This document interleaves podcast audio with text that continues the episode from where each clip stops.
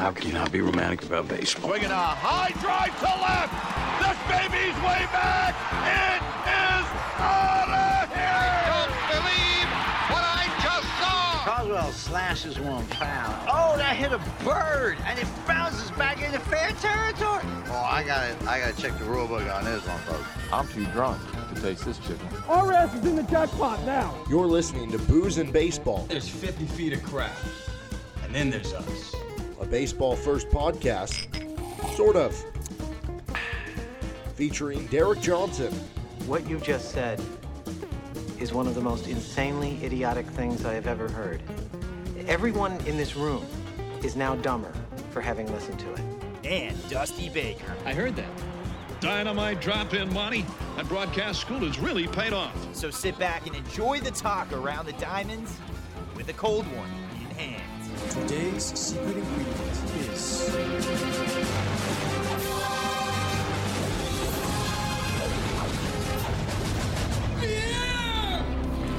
I love scotch. I love scotch. Scotch is got scotch. Here it goes down, down into my belly. Mm-hmm. With Derek Johnson, I'm Dusty Baker. Pull up a seat, sit with us at our bar.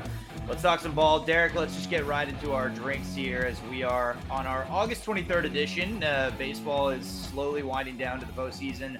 Uh, do you have a fall drink in mind here, or what, what are we drinking today? So I, I don't know if this is specifically fall, but I had this for the first time um, a summer ago or whatever summer I ended up going to Germany, and I, I've seen it called a couple things, a couple different places. I've heard Hefeweizen, or I'm sorry, I've heard uh, I've I've heard Hefe Cola, I've heard Cola-Weizen, and I've heard Coca-Weizen. Coca-Weizen is the one that I had. What it is, this sounds weird. So I've got a Hefeweizen. This is KC Beer Company, which um, does really good German beers in the Kansas City area. Yeah.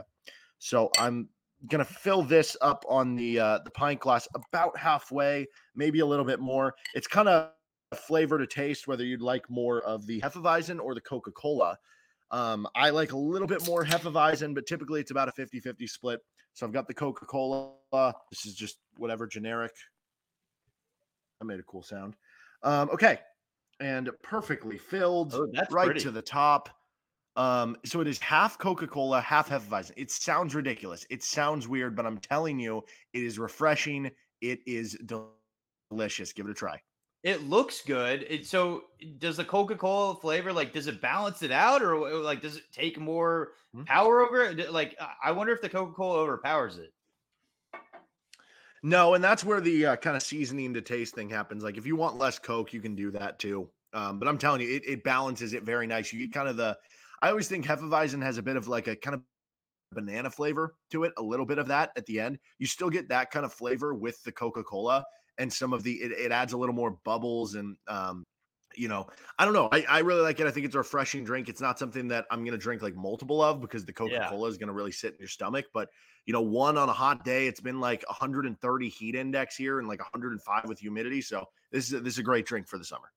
This weather has been terrible on this part of the country. Uh, from Derek, where Derek's at in Kansas, uh, over here to Kentucky. Uh, yeah, we got all over the hundreds here this week, and uh, so as we transition to fall, naturally, got to have one more summery drink before. So um, I found the what I consider, and I, I've seen it kind of uh, named multiple things. I call it the orange peach passion, and uh, essentially it's not a hard drink to make and uh, i would already tell you and do it in front of you but it's essentially a blended drink so here's the secret if you want to make a sneaky sneaky drink at the end of summer here frozen fruit is the simplest thing because it traps a lot of the the hard liquor that you may be using in this case i used vodka i used bacardi rum and then I also used a couple Mike's Hard lemonades and then orange peach mango juice. That is all you need.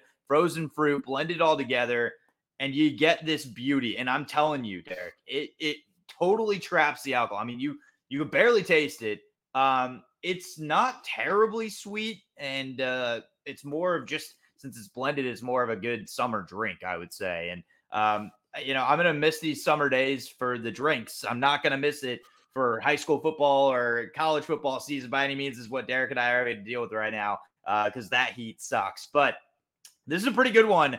Um, and uh, you know, we're gonna cheers to something where also kind of the idea of over the hill or time passing on. Um, we're gonna look back at one particular player here that I think deserves some recognition, and that's cheers to Paul DeJong. Because what in the world? What a what a weird turnaround it's been for him over the last 24 hours or so. Uh, he gets cut from the Toronto Blue Jays. He does not do well. And uh, here he is now with your San Francisco Giants, Derek, and he's actually producing. So cheers to Paul DeJong. Yeah, I'll, I'll cheers to that. I mean,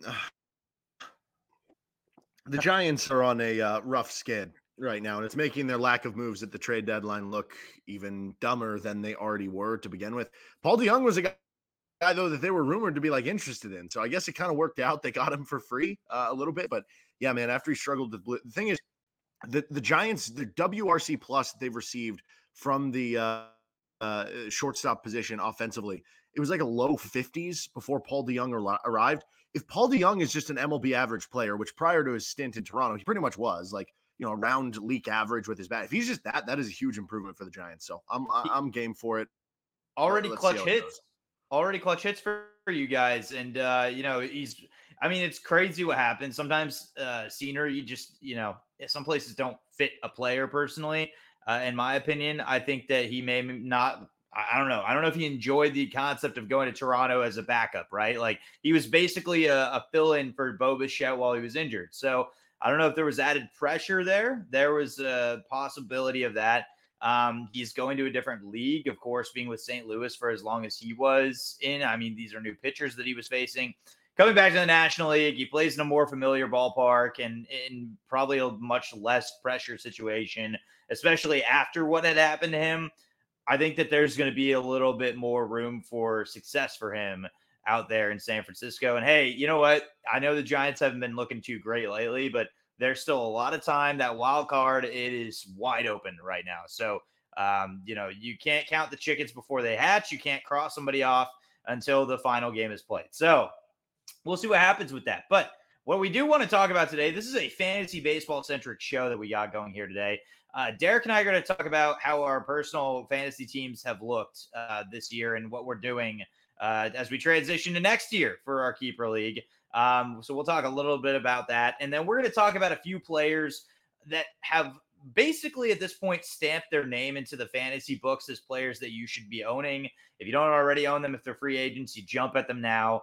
And then players that have not shown, uh, at least to this point, what we expected they would at the start of the year. Players that have underperformed, uh, players that didn't live up to expectations. And yes, there is a month left, but overall, the production has not been quite there. So before we get started on that, though, we have our chug and look back at its stat.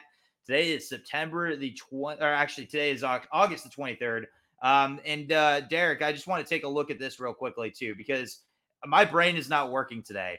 And I I went straight to September because I got up at 6 a.m. So naturally, we're still going to use this anyways. I don't even care.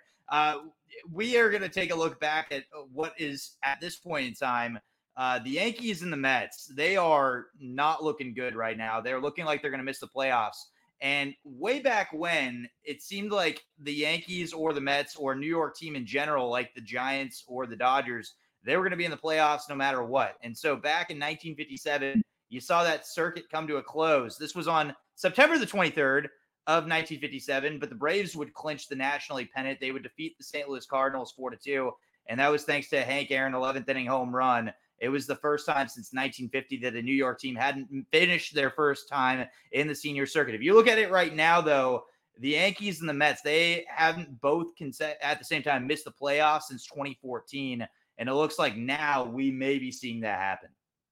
Nine game losing streak uh, for the Yankees right now. First time they've had a losing streak that bad. And uh, I think it's been since like 1982 that the Yankees have lost this many games in a row. So, yeah, man, it's a struggle. And uh, when when things like this happen at a big market in New York, like usually there are vast changes. We saw vast changes for the Mets during the trade deadline. I'm kind of expecting a big offseason uh, of shifts, whether it's you know managers or front office people losing their job, gaining their job, some roster shifts with uh, what ends up happening with the Yankees Yankees this year. I, the Mets are the interesting one to me right now too because there are reports coming out about Pete Alonso and the fact that they were actually listening to offers. Um, basically, there were rumors out there that state that the Brewers two through five prospects they were all on the table there uh, to go and reel in Pete Alonso, which that says two things to me. Number one, wow, the Brewers were actually trying to buy somebody uh, at the deadline, which you don't see that often from them. Uh, but two, more importantly, the Mets were listening in on Pete Alonso. So what what does that say about the future of this organization? We go back to the Max Scherzer comments, how he said they're probably not going to be contending this next year. They're probably not going to spend a ton of money this offseason. Now, I do think those comments from Steve Cohen um, I, I think they preclude anybody but Shohei Ohtani. Like he'll probably still go all out on Shohei Ohtani, and if that's where he has to go, that's you know th- then they readjust from there. But outside of that, yeah, it sounds like the plan would be 2025. Um, when some of your young guys now, maybe Vientos, Baty, like guys like that, can can be uh, more kind of in their prime and and ready to go as pro guys. Maybe some of these prospects you traded for by then would have some comfortable footing in the MLB.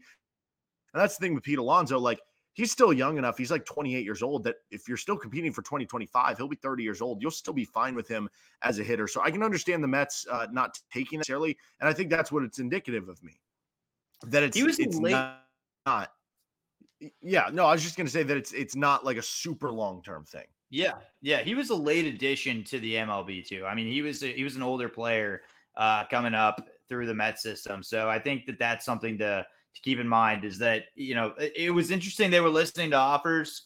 Um, I mean, I guess as a team, you kind of have to do your own due diligence, but thought that was kind of interesting that those reports were coming out. So we'll we'll see what happens, but definitely kind of two different plans, I think, for the Yankees and Mets. The Yankees they're expected to compete every year. The Mets are just making it clear that that's not happening this year. That's not happening next year. Uh, and for them, hopefully the year after. Uh, as for competition, Derek, what a transition this is to our fantasy baseball league. Derek and I are in a 10 team keeper fantasy baseball league.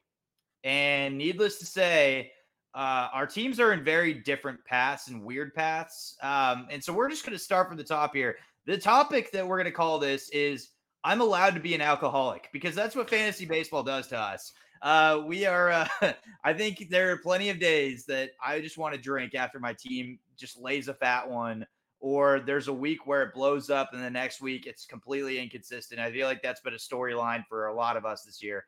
Um, so we're going to start with you, Derek, first of all, because at this point in time, your team and our league is rebuilding. That's kind of the path you're taking. What what is the plan? What does that look like for you if you're in a keeper league trying to rebuild? What what are you trying to do? Who are you aiming for? What what is kind of the protocol and, and the process of this? Yeah, I mean, I I feel like my team is is in a place where I'm not in like a full rebuild from the standpoint of you know tear it to the to the nuts and bolts because I still do have like Julio Rodriguez and Corbin Carroll that I'm cool building around those guys for the future, and they're up right now, right? So it's it's trying to like cross between ideally you're kind of playing for 2025 like I'm, I'm not going out too far into like 2026 2027 uh, but you're still trying to be competitive in 2024 while you know maybe getting rid of some guys that may be more like win now guys or win for this year and, and next year um, or we're just kind of improving. I, I mean, we're going to have a, an interesting thing in our league where we're going to have an expansion draft this this offseason. That's going to play into a lot of the trades in terms of you know protecting guys. What's the number? Are you trying to improve your keepers? Are you trying to build some depth for based on guys that are going to be taken away from you? So it's it's kind of just balancing um, a lot of different things, keeping an eye on the numbers and, and some of the keeper people who, you know, this would be my guy here, this would be my guy there, this would be what happened if I, I trade this guy, um, putting more value into draft picks. And um, I will say I'm, I'm happy that I I'm, have a bunch of first round picks this year in a year where I think it's a really good draft. And so uh, I guess I kind of picked, uh, ended up having a good year to, to kind of end up this this poor and, and for the season not to go the way I wanted. But um, I, I do think that there is enough there on my team that I'm not trying to get rid of like everything necessarily. And I still am trying to stay competitive, which isn't the overall rebuild for everyone. We'll get to another team here in our league, but like there are different levels of rebuild that you should be having. And, you know, getting younger, even if it's a few years, getting some prospects thrown your way, making small trades just to improve little draft picks or little nuggets here or there that you can make. That's kind of how I've been approaching it.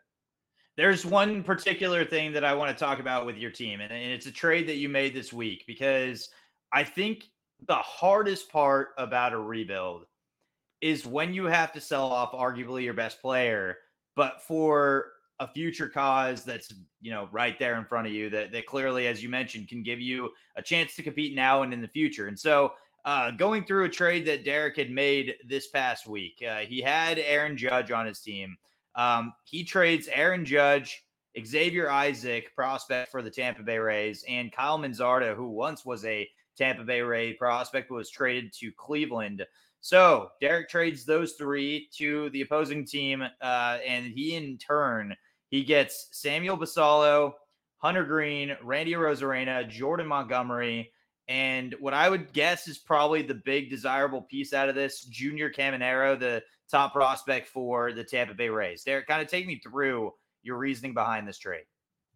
Yeah, so I mean, eh, because of the expansion draft, we're basically we have rosters with 10 NA spots on, on it. We're only going to be allowed to, to protect five of them. So you're really going for high levels of guys. And right now, Kyle Manzardo was was my number six guy. I, I had some other guys that were in front of him, like you know, Jackson Holliday, Cade Horton, um, and a couple other guys that uh, ended up that I wouldn't have been able to protect him anyway. So at that point, I was able to. Same with Xavier Isaac, like he was he was on the bottom end of my top ten. So uh, those are basically filler players for me. I didn't want to trade Aaron Judge, but again, going back, if my timeline now has become 2025, we look at 2025. Aaron Judge is going to be 33. He has definitely dealt with a lot of injuries over the course of his career. When you're a body that big, you tend to break down a little bit sooner. That stuff scared me a little bit. Um, I really like the stuff numbers of, of Hunter Greene. We'll see if he can ever put it together fully. Uh, but yeah, Junior Caminero, it's it's a big risk when you trade away a player like Judge and, and the centerpiece of the trade is a prospect because who's to say that Junior Car- Junior Caminero doesn't come up and do what Jordan Walker did for me this year, which was you know, he kind of below average, fine season. We'll see if he ends up breaking out next year and another year after that. Um, but you know that then I would feel a little bit worse about Caminero versus if he hits the ground running more like a Corbin Carroll or Julio Rodriguez, then I'm going to feel better about it. So, um, yeah, just just trying to get younger, just trying to you know swing for the fences with with high possible or, or potential type of guys, and you just kind of hope that you can hit on on one or two of them. You know, hope that Hunter Greene can turn into I don't know a top fifty player, or hope that Junior Caminero can turn into a top thirty player. And uh, you know, you're, you're kind of uh, just trying to play the odds game and throw as many darts as you can, and just hope that some of them turn out good. You hope you get a couple Aaron Judges, right? the the uh, the transition goes from that to to my team because I started this year pretty much in a rebuild. Um, when I went into this league, I didn't have any sort of anticipation of, uh, you know, I'm going to make the playoffs. I'm going to make a push. I I basically sold off all of my older players. I had Jose Ramirez, I had Gerrit Cole, uh, I had Byron Buxton, who now at this point it seems smart that I dealt him at the time I did because Buxton has been doing what he does best, which is injured and on the shelf. But um, you know, at the start of the year, Buxton had still quite a bit of value or enough value that I had to really consider that. I had a couple other pieces as well that I had to consider. Um, you know, a year and a half ago, I believe it was, I traded Mike Trout, and in that trade, I got Jose Ramirez. Um, so, needless to say, it's kind of like that working down to okay, when am I going to kind of turn this thing around to get new younger prospects? Well, this year I I brought in younger guys. I mean, that's just kind of what I did, and so I have uh, practically the whole Reds team. I feel like I have Elly De La Cruz, Matt McLain. I had a good pickup of Spencer Steer, so I was happy about that. Uh, Gunnar Henderson has been the one that I'm the happiest about because I think that there's really starting to be a, a corner that he's turning there. Um, he's showing signs that he can be a superstar. I I actually made a trade for him a year ago where I dished off Trevor Story for Gunnar Henderson, and somebody in our league said, "What are you doing? Why why why would you make that dumb of a trade?" And this at the time was when Gunnar Henderson was ranked like as the 65th prospect, but I was seeing how he was hitting in AAA or in Double A, I believe it was um, at that time, and uh, just kind of scouting him out early on and jumping the gun before you know the prospect ranking update came out, and all of a sudden his value just shoots up, right? So uh, I think the best thing, and, and with Derek kind of going on this rebuild, um, he's probably going to take a similar path to what I did here, which is you kind of have to just trust your instincts. You have to trust the pieces that you're going after after. And uh, more importantly, the young pieces that you have, you can't sell them off immediately, right? Like I've had so many offers for Elly De La Cruz, so many offers for Gunnar Henderson that were tempting. But eh, do you sit there and you dish them? and then you know you regret it a year and a half later? Like, why did I dish that player for a guy that you know is probably towards the back end of their career, right? And so. Um, like Christian Yelich was brought up a ton. Uh, I just all over the place. I I got Yelich offers yet left and right here with these guys, and um, I think one that I didn't do well with is Xander Bogaerts because I kind of wanted to dish his Bogaerts off as soon as possible, and I just kept on kind of waiting, waiting, thinking that maybe he could turn a corner, and he just hasn't done that. And so uh, my team now at this point, though, I've been kind of lucky in some ways. I've also matched up well with managers where just match to match, uh, even though my team hasn't been particularly great. Um, either their team hasn't stepped up when I face them, or even if they have, uh, you just have to pull out the cards of like streaming the right pitchers or anything like that that allows you to match up head to head. In a roto league, I'd be in like dead last right now. Like I, I, in some way, shape, or form, especially with the start of the year that I had, uh, I don't know how I got back into the position that I was in, but um, I think good streams, solid pickups late in the season, and kind of patience with my team for as bad as they were in the first half because I was in dead last for half this season, and somehow I'm a game over 500 now. Uh, I think patience with the young guys is really what I learned this year. Um, and going into this final month, I, I mean, we have our trade deadline this week. I don't have any intention of trading any of my young superstar guys. Like I would have no reason to do that, or potential superstar, I should say. Um, there's no reason to do that. Like in a keeper league, especially if your window's not this year, like play it like how the Reds are doing this year, I guess, and just kind of be happy where you're at and hope that the next year is when the year is that you, you can actually compete. That's kind of where I'm at at the process.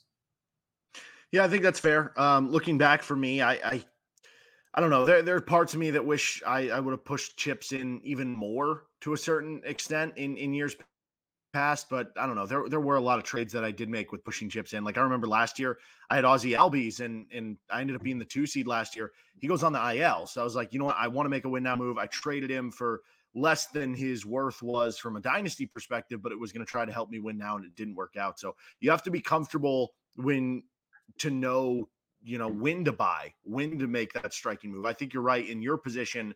Yeah, probably don't make that big move just yet, but maybe in another year you'll be in that position to make that move. And it's it's kind of a plus minus. You have to be willing to put the chips in and basically say, well, if it doesn't work out, I'll just reload in a couple years and uh, that's unfortunate. Sometimes that's how the rotation works, but um, it's just something you got to kind of deal with. It's, it's hard to be, you know, a top three or top four team each and every year for years and years and years. Like eventually, usually you're going to have to reset it at some point because you're going to make a trade that doesn't go your way. You're going to try to, you know, push the chips in and it's not going to work out your way or you're going to trade a young prospect who turns out to be a star to get a win now player who's 32 and he helps you for a year, but then it doesn't help you after that. So, uh, yeah, I, I think that's a good way of putting it. And, and the more I've done this with fantasy baseball, the more I've tried to realize this is supposed to be having fun. Sure, you'll play for, you know, different things with your friends, but the whole point of it is to have fun. So, you know, just, just enjoy it, try to compete, have have the most fun you can. Whether you're having the most fun is making trades whether it's setting your lineup and figuring out who's the best matchup here or there in a day-to-day lineup type of league or if it is you know just uh, winning at the highest level and figuring out a way to do that. Just just have fun with it any way you are. Well we're gonna our, our last part of this segment we're gonna call it what a shame because in our league we have a uh, a manager that do I call him a manager, Derek, or do I call him a? Uh, I'm gonna let my roster set itself. I I don't really know how I even want to explain it. um, I mean, it, it yeah. Uh, Shane Shane is everybody has in in a lot of their leagues. They have that that one manager who isn't as active as other people is a good way to put it. But you know, more credit to Shane. He won the championship a few years ago. So yeah, uh, I guess that kind of answers some of the questions.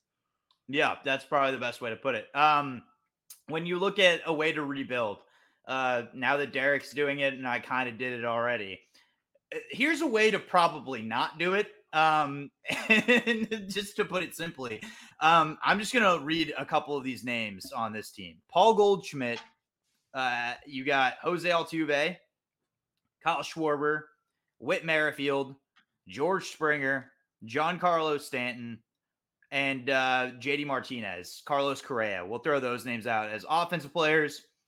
And then for pitchers, um, there's really not a lot, but Zack Wheeler is really the only name of interest. These are all older players that still offer, I would say, value for at least a year, right? At least you probably get about a year of value, maybe a little more, depending on the player player. Jose Altuve, Goldschmidt, I think you probably get a little more. Um, obviously, it's case to case basis, but overall, the general names that I read there, you get about a year value. Um, and they're on the older side. They're on the opposite side of 30. And in Shane's case, he's in last place. He is unwilling, basically, to negotiate on all cause. And um, he just believes that his team's going to be fine in, in the near future. And uh, with this strategy, Derek, what, what what exactly is the takeaway? I mean, doesn't this burn you in the long run? I would think so because it's funny because Shane has been in in a similar position before. He's he's been toward the bottom. He's finished last in our league one time. And uh, I, I, remember one of the years he was out of the playoffs. He actually made a trade with me, and this is this goes back to me having a year where I tried to push in the chips, and and it didn't really work out in my favor. But you're going for it, so you know you have fun with it, and you, you try to win when you're good. I traded him Bo Bichette when he was a prospect for it was like Zack Greinke, and I'm trying to remember who Zack Greinke was pitching for at the time. I, I don't even remember. Um, but again, this that gives you a timeline when Bichette was a prospect. I don't know, 2019, 2020, something like that. Um, and I got Zack Greinke and Charlie Morton and I don't know some other pitcher to like help me win now for Bo Bichette. And clearly that move has favored him in the long term. Like it hasn't even been close. You know what I mean?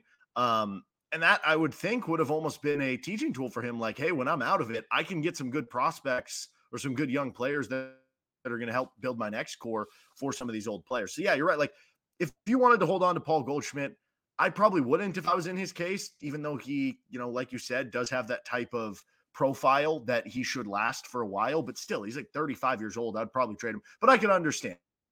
To your point, like Paul Goldschmidt, would it be crazy if he's still raking in 2025? No, it wouldn't. But like JD Martinez, you got to get rid of him. Zack Wheeler, pitchers tend to, you know, they can they can fall apart rather easily, and uh, Wheeler's still been really good this year. You would probably get a great price for him, or being willing to accept times when somebody's willing to overpay you for a player just for the short term win. It, it doesn't feel like uh, maybe the flexibility is there, but you know, more power to Shane. He does what he wants to do.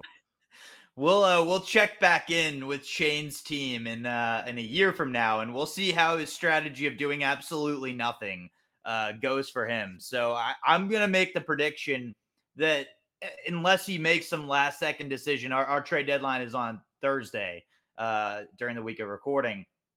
I don't expect this to go particularly well, um, but we'll see. We'll see. If anybody's going to pull it off somehow, it's Shane because, as Derek mentioned, he somehow won our league uh, a couple of years ago, and um, we actually did a redraft only league uh, back in 2020. And while that year was obviously really unpredictable, Shane won that too. So I mean, uh, maybe there's a method to his madness, which is I don't understand it, but sure, it's just Shane being Shane. So uh, if Shane's listening to this, we love you, buddy. But uh, yeah, I still don't understand what you're doing. Um, anyways, moving on from our team specifically, we're quickly going to look over these players. We're going to quickly say welcome to the bar or keep away from the bar. Essentially, I'm going to give this guy a drink uh, because I think they're going to stay, or they uh, they can get kicked out of the bar because they don't belong. And uh, basically there are a bunch of new players you're going to see popping up during your waiver ads or uh, you know transaction trends and seeing players getting added left and right because they're hitting really well, they're producing well. And here are a list of some of these players. And Derek and I are going to quickly go over whether they're going to be at the bar or whether they're going to leave the bar real quickly. So we're going to start with Kerry Carpenter. Derek, does he welcome to the bar? Is he getting a drink at the bar or is he leaving the bar quickly? Uh, getting getting a drink at the bar. Um, I am very intrigued by Kerry Carpenter. The the power numbers are really good for him so far. Uh, that's kind of been the case for him across the the minors. A little worried about if the average can kind of keep to it, but I think there's a lot of playing time to be had with that Tigers lineup and with that team, and I am very intrigued by where the power can take him.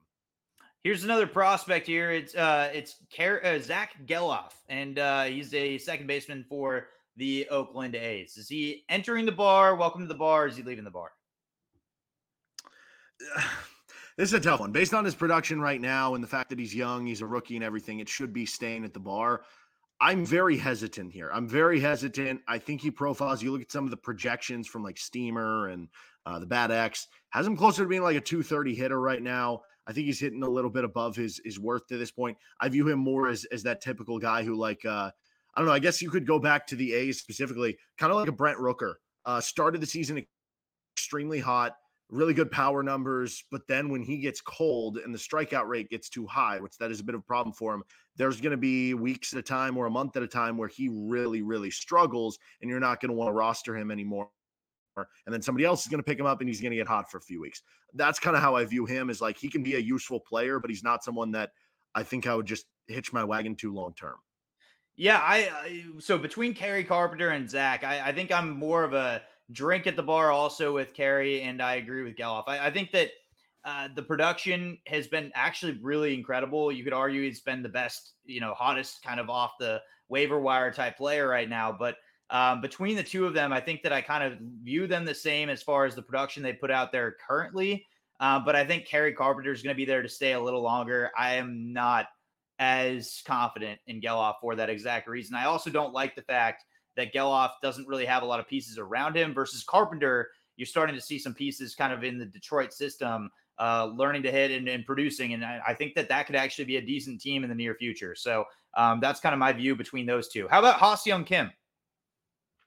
I'm very in on Ha-Seong Kim. Um, he's probably having his career best season. Will be right now, so I don't know that it'll be as good next year. But for the rest of the year, man, he's he's one of the top four players in the National League in in WAR right now. I know that's not a fantasy baseball stat, um, but he just he does a lot of things well. And one thing that I have noticed, if you look at the second base position specifically and kind of the middle infielders, that is like the one position where if you don't have like great barrel rates and exit velocities and stuff like that, it just hasn't seemed to matter.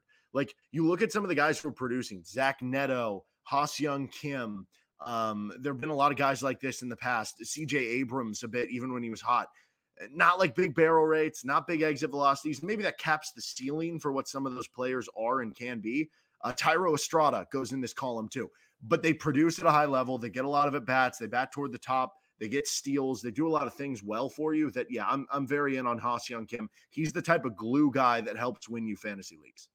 I, I got Kim at the bar as well. I think he stays. I, I, like the fact that he has he's shown some pop this year that uh, maybe we haven't seen in past years. And then to pair with that, the speed too. I mean, he could be a potential 25 25 kind of guy, I feel like. And um, definitely more on the the lower end for the home runs. And he could be a 20 30 very easily this year. So um, yeah, I, I kind of have to agree on that. I think Kim is showing some serious signs of being a valuable asset. Um, long term, I don't know, but in the short term, probably next year too. I, I think he's the kind of guy I'd buy. Um, Jeimer Candelario. Okay, definitely want him for the rest of this season. It's clear this is just like his year. I still don't know that I'm fully buying in next year. Like this guy to me feels like, and it's actually on the same team now that he got traded over he feels like Ian Happ to me. Now, very different in how they get it done, the hitter profile, uh, the positions that they play.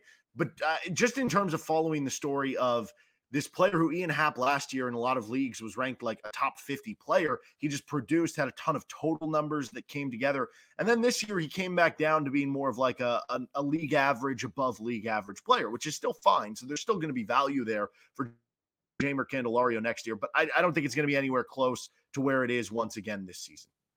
Yeah, I kind of got to agree. It's weird because I I kind of felt differently when he first was acquired by the Cubs. I think it was just strictly his hot streak. But if you look at his whole body of work, uh, the consistency is something that's been a bit of an issue. Um, and I don't know. I, I think if he's not able to produce consistently at Wrigley, then that's a little concerning to me down the road as well. So I think he's more of a quick drink at the bar, maybe a shot at the bar, and and hops out. That that's kind of how I see him. We got two more of these. Uh, Jake Burger. This is a name that Derek and I have both liked over the past couple of years. Is he officially staying at the bar, Derek? Dude, I I am so lost with Jake Burger because everything about going to that park in Miami should have been, oh, this is worse. This is worse for him. But here's the thing I think that we've learned from Jake Burger and Jorge Soler. Both those guys don't just hit home runs. They, they don't hit wall scrapers. They mash home runs. When they get a hold of one, it's going 420, it's going 450, right? And so at that point, it doesn't matter what ballpark you're in.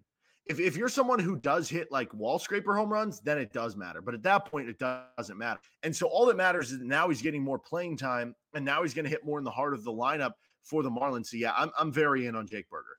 I think he stays at the bar. I his man, I look at baseball savant and that guy, he blows the cover off the ball, like you said. And um, I think you and I kind of both anticipated this, and we both poorly timed, you know, ownership of him. This might be the time to own him because it seems like he's comfortable with the offense around him. I think the addition to Miami, I felt the same way. I dropped him, and probably the worst drop, in my opinion, of the season in our league because I, I have a feeling that he's just going to go on a tear from this point. And the thing that's the biggest sign for me, even though he's not necessarily hitting as many bombs with Miami right now, man, he is starting to just hit doubles down the line. He's sh- shooting the gaps. Like he is hitting the baseball. That's all that matters to me. Like he's making hard contact and he's putting the ball in play. And um, that's something he wasn't necessarily doing consistently with Chicago. Uh, the final one we got for the welcome to the bar segment JP France, pitcher for the Houston Astros. Yeah, I'm in on France in in our league specifically. I'm I'm a little more out because we we do have uh, some K per nine stuff in there that, that makes it a little bit tougher for him. Um, if you're in a standard league, if you're in a five by five or six by six, definitely in on because the K per nine doesn't matter as much. He's got a good ERA, controls the ball well. He's got a bunch of different pitches. Some of the stuff numbers really like what he's been able to produce. I actually am kind of in on JP France in certain formats, and when you look at the Astros too um, they've just kind of continued to produce good pitchers. So it was nice to see what he did this year, but maybe that gives you hope that there's even more kind of uh, of an elevation that he can take next season. I think there's steps in the rotation for the Astros they can take to, to keeping him there, solidifying the rotation. Um, I think he's there to stay. Uh, the ERA has been incredible. It's been sub two over the last month. Um, he's kind of been a guy that it, every time you stream him, it seems like you get kind of a uh, a consistent performance from him. You kind of know what to expect. Um, and I, am in on him. I, I don't know if I'm drafting him, you know, top 100 next year, obviously, but like I think that he's got some future value. Actually, I really do. So I'm curious to watch his progression. Uh, but the Astros have this tendency to kind of get guys like let's for, not forget Framber Valdez. At one point, we were laughing about the name Framber, Framber Valdez. Where did this kid come from? And all of a sudden now, you know, I know he's had a bit of a down year for him, but he's consistently been one of the best pitchers. He's a quality start like God at this point. So um, you never know. The Astros seem to produce uh, when it comes to starting pitchers. Real quickly, our What Happened segment, uh, courtesy of James Droz, uh, the famous What Happened. Uh, we're to try that. And uh, we got 10 players. And essentially, Derek, um, you tell me yes or no. Yes, are they going to come back? Are they going to make a turnaround? No, they're not. It's real quick because what happened in 2023, we don't know. Uh, Trea Turner, is he coming back? Yes or no? To what he was last year, no. Slightly better than this year, though. I agree. I think he's uh yes, he's going to get better numbers than this year, but no, he's not going to be the same player that he was in the past. Xander Bogaerts. I think no. I think the power sucked out not being in Fenway, uh, and I, I, think a lot of the other stuff is actually the same. Some of this writing on the wall was at the end of his uh, career in Boston, so I'm gonna say no. I know as well. This is a terrible contract for the Padres. Don't know what they were doing, extending him to this length, and uh, yeah, they're gonna really regret this contract. It's gonna be one of the worst in baseball. Jazz Chisholm. So I'm actually kind of out on Jazz Chisholm, and this goes in line with like the Eloy Jimenez's of the world. I don't love having guys who always get injured. I also think that Jazz maybe a little bit overrated. Like he's going to hit low 200s, not going to help you in average. He's going to have a 290, 300 OBP, not going to help you in OBP. He's going to help you in home runs and steals. If you're in a classic five by five format, still has a ton of value because home runs and steals is two fifths of the hitting category. So yes, in a deeper league, in our league, injuries too. Eh, I, I don't know. I'm kind of out. Yeah, I, I think uh, I'm not out completely. I'm I'm a yes because I think his production will be better than what we've seen over the last few years. I think he has the capabilities to go 30 30, but also it could be 30 30 with a 220 average. So yeah. take that for what you will. Um, how about none other than George Springer, the World Series MVP of 2017? Yeah, and to be clear, like if you give me Jazz with like pick 200 in a after like 150. I'm like, of course. I just mean right. like on on current value. Right. Um, George Springer, I'm I'm kind of in on. Um, I like some of the peripheral numbers and you know the, the, chase rate and the the swinging outside the zone and stuff. Some of the stuff is still there. He's a good peripheral hitter. You always have to worry about some injuries with him, but uh, I, I think he'll bounce back next season. I actually think I'm out uh, for the injury purposes. I think he's getting older progressively. Um, I haven't loved his stay in Toronto by any means as far as uh, consistency goes. And uh, as we kind of turn our attention to younger players too, that might be part of the reason why uh, I'm actually out on him and uh, don't love the slugging that he's been putting up by any means. I, I think that's my biggest concern. And, and of course, injuries. He just can't seem to stay healthy. Um, Teoscar Hernandez. I am a wait and see. I want to see who he signs with. If he's in a good hitter's park, I'm in. If he's in a bad hitter's park, I'm out. I'm in. Uh, his recent hot streak indicates to me he's still got something left in the tank. Uh, I think Seattle is a pretty terrible place for a hitter to go. I agree with you. I think that it can't get much worse for him as far as location. My guess is he's going to end up in a team that's going to be a little more hitter friendly for him. Uh, Andres Gimenez. Oh man, I had Gimenez last year in his great year, and then I, I shipped him off this year because things have not gone as well. Um, I I think he'll be better than he was this year. I don't think he'll have as slow of a start as he had this year.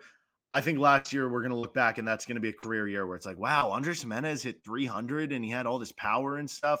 I think he's probably closer to playing to like a 250, 260 average, uh, kind of being a low 300 OBP guy, solid steals. Like he's a solid player to have, but I'm out on him ever probably being in that like top 100 range again.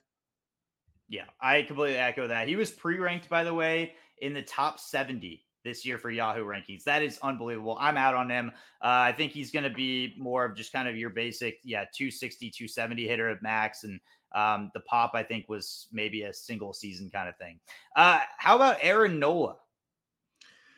I think I'm still in on Nola. He's a free agent, so we'll see what happens there. I I mean, if he ends up going to like a pitcher's park or something, that would be great because Philadelphia is not necessarily great for that. He's he is kind of a command guy. As much as we think of Aaron Nola when he came up as being this like crazy stuff, he is a really good command guy, and typically the command will be year to year um, for that type of stuff. For for a guy like that, when you do control it that well, like when you're the upper echelon of elite commanding it which he typically has, you're going to have that. So I think that'll age well to a certain standpoint for him.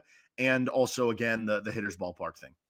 I think I'm out on Aaron Nola. I, I, uh, over the last couple of years, I haven't really felt particularly confident in his uh, overall peripheral numbers. I think that the strikeouts will remain. So if you're in a K per nine, um, or if obviously strikeouts are something you're targeting, sure, you got some value there. But overall numbers, I don't see the ERA dropping really at this point uh, below four anytime in the near future for his career. It's just kind of where he sticks at. And um, I don't love, I, don't know, there, there, was something about that World Series for him too. And, and uh, the overall postseason, he would, wasn't totally himself, I felt like, uh, down the stretch. And so I don't know if that did anything. I wonder if uh, maybe less time off did something to him, but he just, he's not a fantasy player that I trust this year. And, and he hasn't really put it together by any means this year, too. Believe it or not, he was a top 75 pitcher uh, this year. So eh, I just don't see him returning to that kind of stature. Uh, Dylan Cease. Um, I kind of am out on for next season because I think he's going to get a lot of losses. I think the White Sox are going to be kind of bad next season. The walk numbers scare me that if he ever does lose even a tick on his stuff, that the rest of it could go poof pretty fast. But I guess if if you told me he got traded in the offseason to like the Dodgers or some good organization, I'd be back in. Yeah, I'm in just based off the recent resume, but uh, you know, same reasoning as you. I don't like him being on the White Sox at all. And if he starts the year with the White Sox, I have a lot of concerns. And um, that's when you maybe try to dish him at that point in time. Uh, one final one for you Christian Javier. So Javier's stuff and his fastball velocity has gone down a tick this year to where it just doesn't look the same. I don't know if there's like an injury that he's been kind of dealing with and maybe has has kind of pitched through it here or what the deal is, but he is not nearly the same. And you look at some of the stuff numbers, they're vastly different from where they were a season ago to where they are now, to where I am kind of out and I'm wondering if he is on some sort of decline. But if we find out in the, you know, after the year that he was pitching through something, then I'll, I'll probably be back in again. Remember, this segment's called What Happened. And I don't think there's a player I could ask that question anymore about than Christian Javier. uh, you go from a guy that I felt like was on a great upward trajectory to all of a sudden I'm out too. Um, I, I this is a crazy turn uh, that I didn't see coming. It kind of gives me a scare of what we saw from like Alek Manoah earlier this year. Not that dramatic, of course, not that dramatic, but um, I, I, get a little concerned with young pitchers that uh, all of a sudden out of nowhere they get from go from kind of being dominant on the hill to uh, really struggling and uh, seeing the turnaround. It's not easy for young pitchers either. So um, I think I'm out. I, I, I don't know how confident I am in his capabilities, and he hasn't really put together consecutive solid starts all year. So that's been a bit of a concern. Well, with that being said, Derek, that will wrap up our show. Uh, needless to say, weird times for us in fantasy baseball. Uh, obviously, next year, uh, I think we got some more to look forward to as well. Any final thoughts from this episode? No, enjoy. If you're in the playoffs in any of your head-to-head leagues, enjoy it. If you're coming down the stretch in a roto league, enjoy it. Just know this is all fun and uh, try to have fun with it. This is all fun. This is that's that's the key. Aren't we having uh, fun? It, if you're having fun, great. If you're not, that's why you drink. That's why this is booze and baseball. So, on behalf of Derek Johnson, I'm Dusty Baker. Thanks again for pulling up a bar stool and hanging with us. Let's grab a drink again in two weeks. We will talk to you then. Good luck in your playoffs. Cheers.